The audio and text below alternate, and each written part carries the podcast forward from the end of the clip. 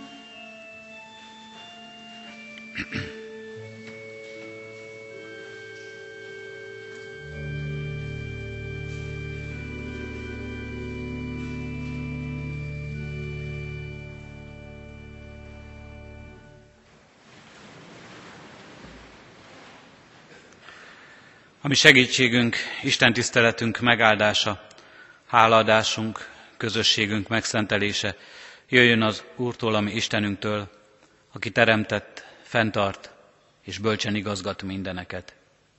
Amen. Hallgassa meg a gyülekezet Isten igéjét, amint szólozzánk és tanít minket. Mózes első könyvének harminckettedik részéből a huszonnegyedik verstől kezdődően a harmincegyedik versig terjedő ige szakaszból.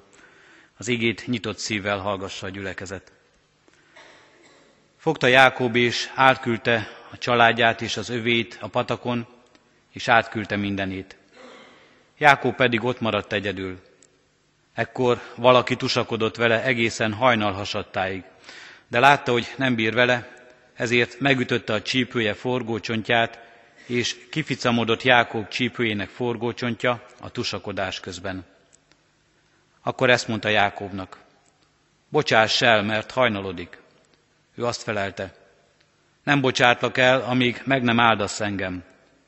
Ekkor megkérdezte tőle: mi a neved?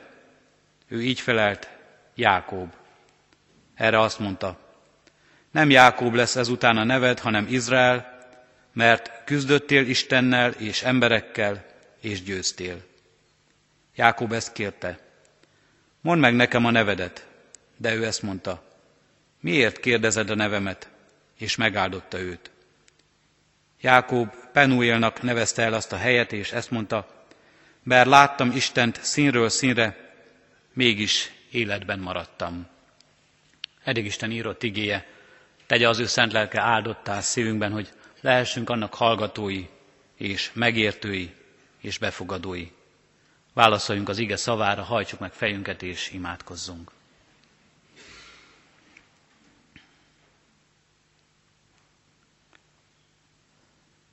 Urunk Istenünk, köszönjük, hogy hálaadással állhatunk eléd. Köszönjük, Urunk Istenünk, hogy az aratásért való hálaadásban emlékezhetünk mindazokra a javakra, amelyekkel, bár méltatvanak vagyunk rá, elhalmoztál eddig is életünkben. Köszönjük, Urunk Istenünk, a testi erőt, a nekünk adott egészséget, a gyógyulásokat, a szabadulásokat. Köszönjük, Urunk Istenünk, az anyagi javainkat, a fedelet a fejünk fölött, ételünket és italunkat, a munkánkat és a munkánknak gyümölcseit. Köszönjük, Urunk Istenünk, hogy mindez megadtad a testi erőt és a szellemieket. Köszönjük, Urunk Istenünk, ha érthetünk valamit a világ folyásából, és még inkább köszönjük, ha érthetünk valamit a te fenséges dolgaidból. Beletekinthetünk a te akaratodba, és elfogadva azt, hozzád igazíthatjuk életünket. Köszönjük, Urunk Istenünk, hogy nem a mi alkalmatlanságunkra tekintesz most sem. Nem arra tekintesz, hogy milyen szentségtelen, milyen távol van a mi életünk tőled, hanem éppen ezt a távolságod akarod csökkenteni. Éppen utánunk nyúlsz, Urunk Istenünk, hogy kiszabadíts minket bűnökből, félelmekből, kétségekből, aggodalmakból. Látod, Urunk, hogy mennyire megterheli ez az életünket. Megterheli saját magunk lelkét, megterheli szeretteinkkel, embertársainkkal való kapcsolatainkat, mennyi konfliktus, mennyi viszály fakad ebből, Urunk Istenünk, hogy nem értjük önmagunkat, hogy nem értünk téged. Bocsáss meg nekünk, Urunk Istenünk, ezért. Bocsáss meg így a bűneinket, melyeket elkövettünk ellened és fele barátaink és önmagunk ellen. Gondolatokban, cselekedetekben, szavakban és mulasztásokban.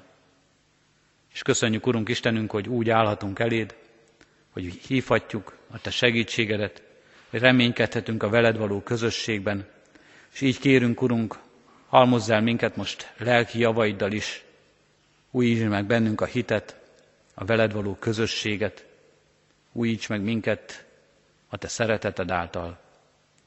Ajándékozz nekünk, Urunk Istenünk, új nevet, Krisztusban nyert nevet, hogy krisztusiak lehessünk, keresztjének, a te követőid, a te kegyelmedből élők, rád mutató és rólad bizonyságtévő emberek. Taníts és vezess ebben most minket, Urunk Istenünk, a te igéd és lelked által. Amen.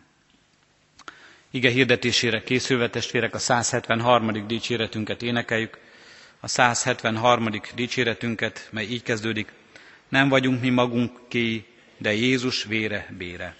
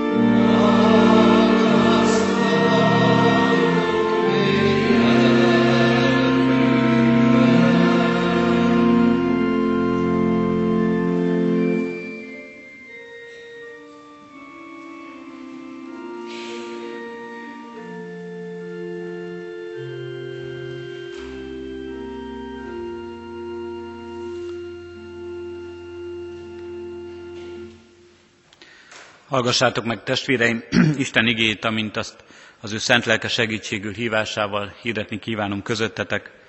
A már felolvasott igerészből, Mózes első könyvének harminckettedik részéből, a huszonkilencedik versből eképpen.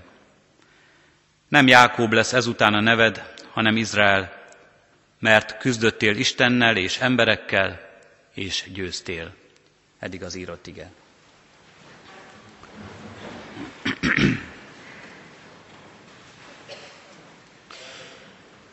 Kedves testvérek, református bibliaolvasó rendünk szerint az elmúlt napokban Jákob pátriárkának életéről és élettörténetéről olvasunk.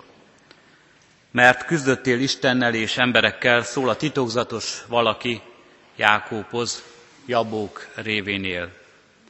Az erről a szakaszról szóló ige hirdetések egyik nagy kérdése, hogy mint egy titkot próbálják megfejteni, hogy kivel is küzd a pátriárka itt? Istennel, Isten angyalával, valami, lény, valami szellemi lényel.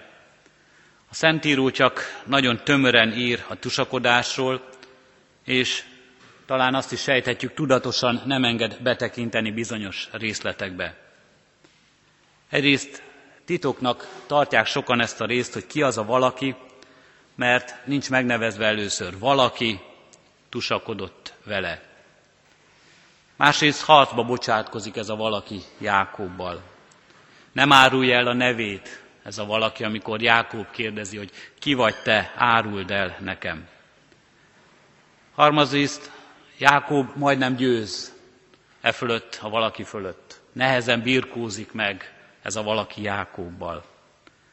Negyedrészt a hajnal hasadtához köti az ő maradásának idejét. Ez is kicsit titokzatossá teszi ezt a szemét, hogy ki lehet ez a valaki, akivel Jákob tusakodik, akit majdnem sikerül legyőznie, akinek hajnal hasadtakor távoznia kell, és aki nem hajlandó elárulni a nevét. Másrészt a Szentírás egyértelműen fogalmaz, egyértelműen következtethető, hogy azt mondja, küzdöttél Istennel, az Isten személye van itt megjelölve. Másrészt Jákob így vall, láttam Istent. És harmadrészt, hogy valóban Istennel küzdött, bizonysága lehet nekünk az is, hogy áldást kap. az áldást kapja meg, amely később majd, mint látjuk, az egész életének megváltozásának forrása lesz. De most mi mégis maradjunk először a biztos szereplőnél, Jákóbnál. Küzdöttél Istennel és emberekkel. Küzdelem Istennel és emberekkel. Nem erről szól az emberek többségének élete? Vagy tegyük egészen személyessé, nem erről szól a mi életünk nagy része is? Küzdelem Istennel és emberekkel. Magunkba kell tekinteni, és Jákób élet példája talán segít nekünk ebben, hogy magunkba tekintve mi is felfedezzük ezt. Felfedezzük az életünk mélyén, hogy bizony nagyon sokszor nem szól másról a mi életünk sem, mint küzdelem, küzdelem Istennel és küzdelem emberekkel. Jákób egész életét a küzdés határozza meg. Ennek a küzdésnek pedig a célja az önmaga. Ma talán modern kifejezéssel azt mondhatnánk, az önmegvalósítás, hogy megvalósítsa az ő életét, hogy minél teljesebben rá meghatározza az életét saját maga célja, vágya, akarata, legjobban kiteljesítse magát ebben a világban, amely adatik neki. És Jákób ebben a küzdésben, amelyben önmagáért küzd, nem is igazán válogatós az eszközökben, ezt látjuk az ő élettörténetében. Ezzel a küzdéssel kezdődik az élete.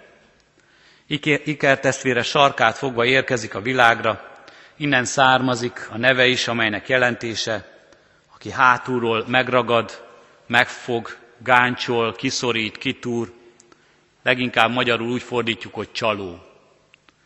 Jákób a gáncsoló, a csaló, ezt jelenti az ő neve. Azután felnőve látjuk az első szülöttségben az ő küzdését, még inkább az ő csalását, ahogyan megszerzi Ézsaútól, az ő testvég, testvérétől, Ézsaú éhségére és szenvedélyességére építve egy tál lencséért az első szülöttség jogát. Azután következik az atyai áldás megszerzése is. Ebben becsapja az ő apját, becsapja az ő testvérét, becsapja őket, és így szerzi meg az atyai áldást, de érzi, hogy már itt átlépett egy súlyos határt, ezért menekülnie kell, el kell hagynia az atyai házat. Talán, ha eddig Jákób élettörténetéből elnézőek is voltunk az ő csalásait, az ő trükkjeit illetően, itt az atyai áldás megszerzésénél azért elgondolkozunk és megállunk egy pillanatra, hogy jó-jó, becsapta az ő apját, becsapta az ő testvérét, de hát Istent is be lehet csapni. Istent is becsaphatja. Mert az egy dolog, hogy a szavakat az atya elmondja fölötte, mert azt hiszi, hogy Ézsaúnak mondja ezt az áldást, de hát az áldás, mi úgy gondoljuk, mégiscsak Istentől jön. Mégiscsak Isten az, aki majd megadja, vagy Isten az, aki ezeknek az áldásoknak a beteljesülésével szentesíti ezt. Be lehet csapni az Istent is. Jákób lehet, hogy úgy gondolta, be lehet csapni az Istent is.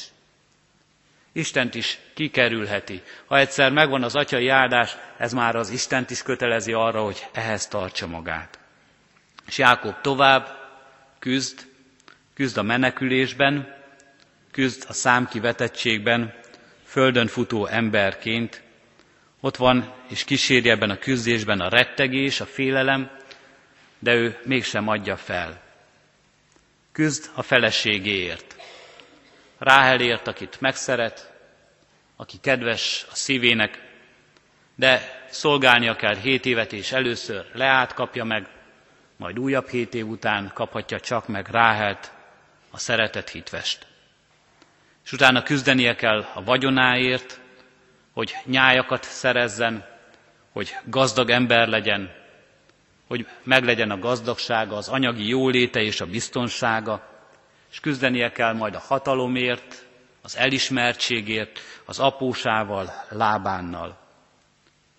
És húsz év ilyen kemény küzdelem után és küzdés után tér vissza a szülőföldjére, az ígéret földjére, amely az áldások eddigi sorában neki is adatik, neki is ígértetik, de még számolnia kell testvére bosszújával. Mi vár rá? Hogyan léphet be az ígéret földjére? Itt kapcsolódunk be mai ige szakaszunkban a történetbe, erre a, erre a találkozásra a testvérével, az ígéret földjének belépésére készül Já, Jákób itt, és még mindig azt látjuk, hogy ő terveket sző, trükköket, fondorlatokat eszel ki, manipulálni akarja a környezetét, a testvérét, semmit sem bíz a véletlenre, csellel próbálkozik. Azt gondolja, behódol a testvére előtt, megvásárolja őt ajándékokkal, és akkor talán majd megmenekül. Azt mondja magában, megengesztelem őt az ajándékkal, amely előttem megy, és csak azután kerülök a színe elé, talán szívesen fogad Ézsau a testvérem. Embereket küld maga előtt, ajándékokkal, így kedveskedve a testvérének, és azt gondolja, hogyha ez nem elég, és mégiscsak a bosszú eléri, akkor először a szolgáit fogja levágni, és akkor még ő neki mindig marad ideje, hogy eliszkoljon, hogy elinaljon, hogy egérutat nyerjen. Fél rettegve készül, terveket sző az Ézsauval való találkozásra nézve. És a történtek fényében ez érthető is. Annyi csalás, annyi bosszúság, annyi csell, annyi gáncs tartozik az ő életében, annyi konfliktus az emberekkel, hogy Jákób jogosan fél, hogy ezt most valahol visszafizeti neki az élet, visszakapja mindazt, amit ő okozott másoktól. Precízen kalkulál, hiszen életéről, sőt családja életéről van szó. Félelmében még Istent is megszólítja. Azt ígérted nekem, Uram, hogy ez a föld az enyém lesz. Te küldtél, te indítottál, hogy jöjjek vissza. Hát akkor most állj mellém. Szinte már-már kicsit sarokba akarja szorítani az Istent. Azt mondja, hogy légy hű az ígéretedhez, amit tettél nekem. Szolgálj nekem az ígéretek beteljesítésével. És ebben a tusakodásban, ebben a lelki készülésben, itt az éj sötétjében, amikor Jákób egyedül van a sátrában, már mindenkit elküldött maga előtt a túlpartra, valaki, hát megtámadja Jákóbot, és küzd vele egészen hajnalig. Ez a valaki nem más, mint Isten maga. Isten az egyedül sátrában ülő Jákóbot szembesíti. Szembesíti Isten önmagával. Jákóbnak az igazi harca Istennel van. Nem csak a testvérével, nem csak a környezetével, nem csak emberekkel van konfliktusa és háborúsága, nincs békessége, hanem elsősorban, és ez a történet arra, azzal szembesít minket, az Istennel kell küzdenie. Az Istennel küzd Jákób folyamatosan. Ha eddig ezt ő nem is vette észre, most ebben a történetben észre kell vennie. Nem kerülheti meg. Valaki, az Isten rátámad, meglepi őt, szembesíti, és harcolnia kell vele. A harcnak az első és fontos kérdéseit, hogy ki az erősebb, ki győzi le a másikat. Legyőzi Jákób az Istent, legyőzi őt, felülkerekedik, és az ő akaratával, emberi akaratával és szándékaival megy tovább az ő élete, annak beteljesítésével. Továbbra is önmagáért küzd majd csupán ez az ember. Ki az erősebb? Vagy Isten győzi le Jákóbot? És be kell ismernie, és el kell fogadnia, hogy van nagyobb úr, van nagyobb hatalom a földön, mint ő, akinek neki is engednie kell, és akitől lesz az áldást, ha megkapja, akkor lesz teljes ő maga is. Akkor valósul meg ő maga az élet teljességében. Jákob egész életének legmeghatározóbb vonása az ügyeskedés, a kiszorítás, a becsapás volt. Mindvégig saját erejére támaszkodott. Hosszú ideig az Istenbe vetett bizalomnak igazán nem látjuk a nyomát az életében. Isten sokszor, sőt a legtöbbször eddig csak eszköz volt számára, hogy tovább lépjen, hogy segítséget kapjon. Csak hogy valamibe kapaszkodni tudjon, de hogy azon kapaszkodva ő maga kerekedjen fölül újra. Most itt szembe találja magát Jákob az Istennel, és be kell látnia, amíg önmaga mesterkedéseiben bízik, amíg nem az Istenben bízik, teljes bizalommal, addig az Isten ellen harcol, addig az Isten ellen van. Isten megüti az ő csípője forgó csontját, ezt olvassuk a Szentírásban, ezzel mutatva meg Jákobnak, hogy nélküle valójában ő tehetetlen. Isten nélkül, Isten hatalma nélkül ez az ember egy lépést sem tudna tenni. Isten engedélye, Isten jóváhagyása, Isten áldása nélkül képtelen, nem Jákob, képtelen az ember az életre. Képtelen, hogy tovább haladjon az útján. Képtelen arra, hogy elérje célját. Képtelen arra, hogy megtalálja önmagát. Megüti a csípő forgó csontját, és innentől kezdve egész életén keresztül az ő sántikálása, sántasága emlékeztetni fogja őt arra, hogy az Isten hatalma, az Isten ereje milyen nagy. De ez az erő nem elpusztítja őt, hanem az erő megmutatva magát, áldást ad neki, és segít neki, hogy tovább haladjon élete útján. Isten erősebb nála, és ő tehetetlen nélküle. Kicsit megállva, saját életünkre gondolva, gondoljunk a saját magunk harcaira. Hogyan és mi módon küzdünk mi az Istennel? Hol vívjuk a nagy csatáinkat az Istennel? Önmagunk megvalósításában harcolunk azért, mert azt gondoljuk, hogy az Isten folyamatosan korlátozni akar minket, és le akarjuk rázni az életünkről, hogy ő szemmel tartson minket, hogy szabályokat állítson föl az életünkben, hogy el kelljen fogadni az ő vezetését. Önmagunkra nézve harcolunk az Istennel. Családunkra, közösségeinkre nézve látjuk a harcainkat, folyamatos konfliktusainkban, folyamatos békétlenségünkben, folyamatosan azzal küzdve, hogy már megint alkalmazkodnunk kellene valakihez. Már megint nem én vagyok az első, valaki megelőz engem. Hol, hol harcolunk az életünkben?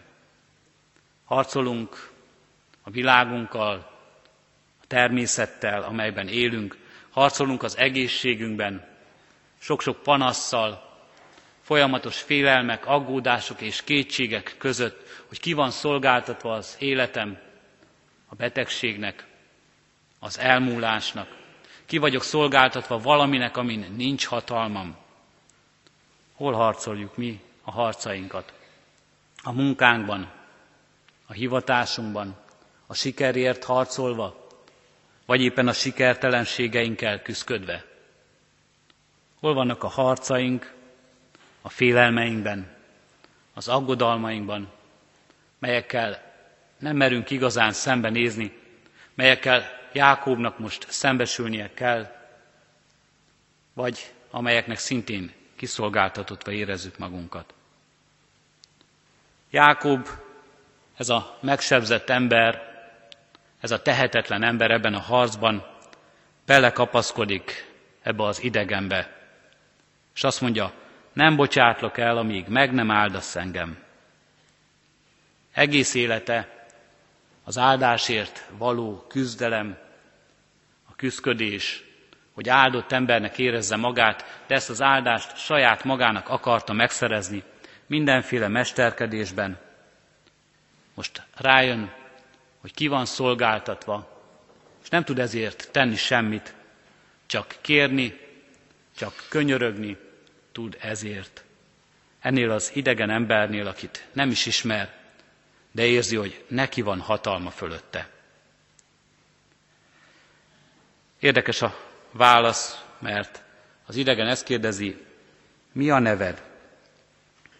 És ő azt mondja, Jákób. Jákóbnak szembesülnie kell önmagával. Mikor megkérdezi tőle az Isten, mi a neved, akkor ki kell mondani, hogy Jákób vagyok, és ebben a névben ki kell mondania, hogy valójában egy ügyeskedő, egy csaló ember vagyok, olyan, aki mindent és mindenkit felhasznál ahhoz, hogy boldoguljon, hogy előbbre jusson, hogy áldottnak érezze magát, nem az Istentől áldottnak, hanem olyan embernek, akinek hatalma van, akinek gazdagsága van, olyan embernek, aki sikeres, olyan embernek, aki bizonyít önmaga előtt. Jákóbnak szembesülnie kell önmagával. Jákób vagyok. Az életem mozgatórugója az, hogy minden áron előbbre jussak. Jákób vagyok.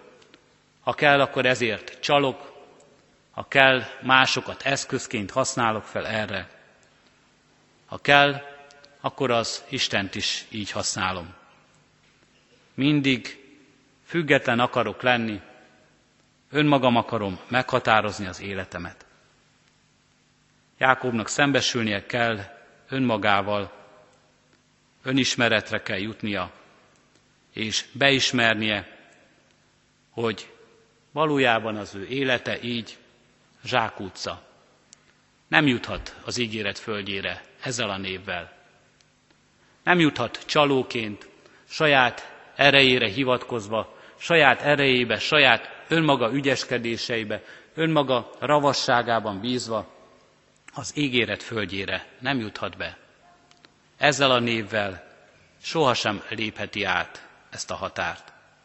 Nem azért, mert mély az a folyó, nem azért, mert veszélyes az átkelés, hiszen már mindene ott van, csak még ő maga van itt, ezen a parton.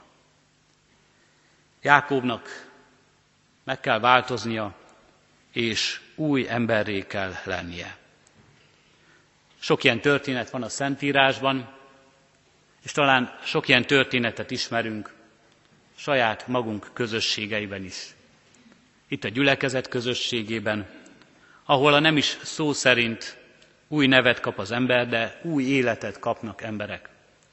Megújul az életük, megszabadulnak, megtérnek, Istenhez fordulnak, és Istennek adják át az életüket. Az egyik ilyen nagy bibliai példa előttünk Saul, aki Pál lett. És aki így ír erről, Krisztusért kérünk, béküljetek meg az Istennel. Jákóbnak meg kell békülnie az Istennel. És Pál is ezt kéri tőlünk is, nekünk is, meg kell ismernünk az Istent, aki ellen harcolunk, el kell fogadnunk önmagunkat ebben, szembe kell néznünk önmagunkkal, és meg kell békülnünk az Istennel, így tudunk új emberré lenni, új nevet kapni, Krisztushoz tartozó nevet, a keresztény névre méltóvá válni, és ebben az új emberben igazán az Istennek szolgálni, igazán az Isten igazságát megélni, és igazán áldott emberek lenni. Így tudunk ezzel az új névvel, Krisztushoz tartozó keresztény nevünkkel, Krisztusért az ígéret földjébe, az üdvösségre belépni. Csak így lehet ez.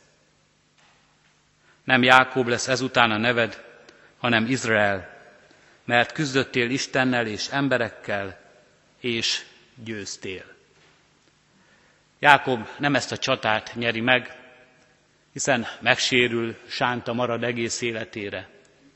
Az ő győzelme az, hogy le tudta győzni önmagát, hogy szembe tudott nézni az életével, és az ő győzelmének a nagy eredménye és diadala az, hogy át tudta adni az életét Istennek. Rá tudta magát bízni egész valójában az Istenre. A küzdelemben Isten Jákóbot megsebesítette, majd szembesítette csaló voltával, hogy az önmagát feltétel nélkül átadó ember életében valami újat kezdjen. És van úgy, hogy az Isten ma is hasonlóképpen formál minket. Van úgy, hogy az Isten ma is megsebes, megsebez, szembesít önmagunkkal, szembesít Istenhez méltatlan, bűnös voltunkkal, és megmutatja az ő áldását, kegyelmét, szeretetét. Megmutatja fiában, Krisztusban előttünk. Van úgy, hogy az Isten lefegyverez minket, és le kell raknunk minden emberi ravasságunkat, minden gondolatunkat, minden szándékunkat, akár terveinket, és tőle kell elkérnünk valami újat, egy egészen újat, amelyet ő mutat nekünk, és aztán felismerni, hogy ez az új, mindenben más, de mindenben sokkal jobb, és sokkal több, mert örökkévaló, mert teljes, mert tökéletes, jobb, mint ami előtte volt.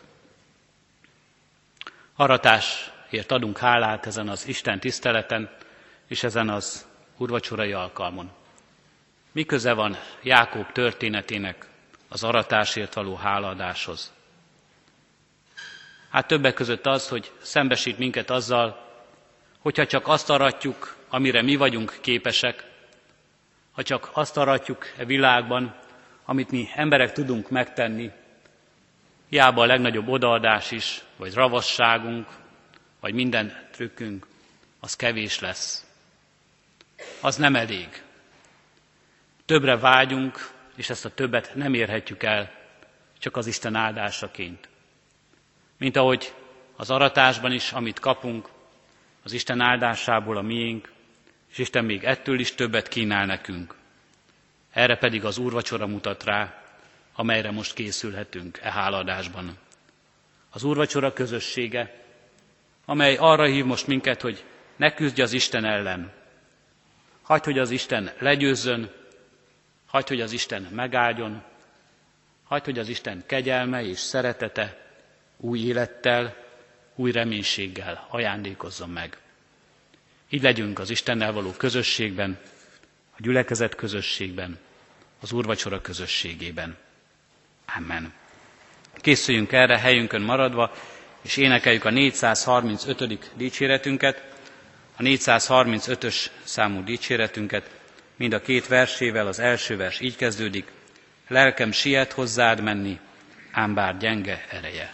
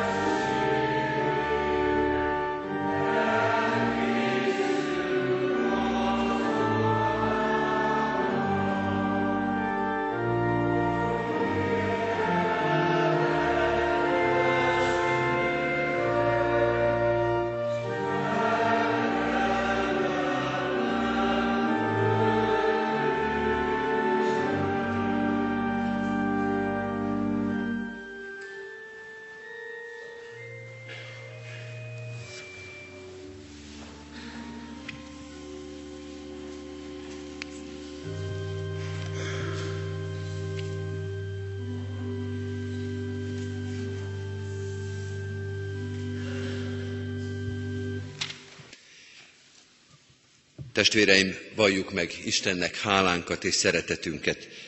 Adjunk neki hálát a velünk közölt kegyelmért. Imádkozzunk. Urunk, köszönjük neked a nagy kegyelmedet, amelyet ez a megterített asztal is mutat, hogy befogadsz újra, magadhoz fogadsz, és ezzel meg is erősítesz minket, hogy az örök életre táplálod a lelkünket, az egész életünket.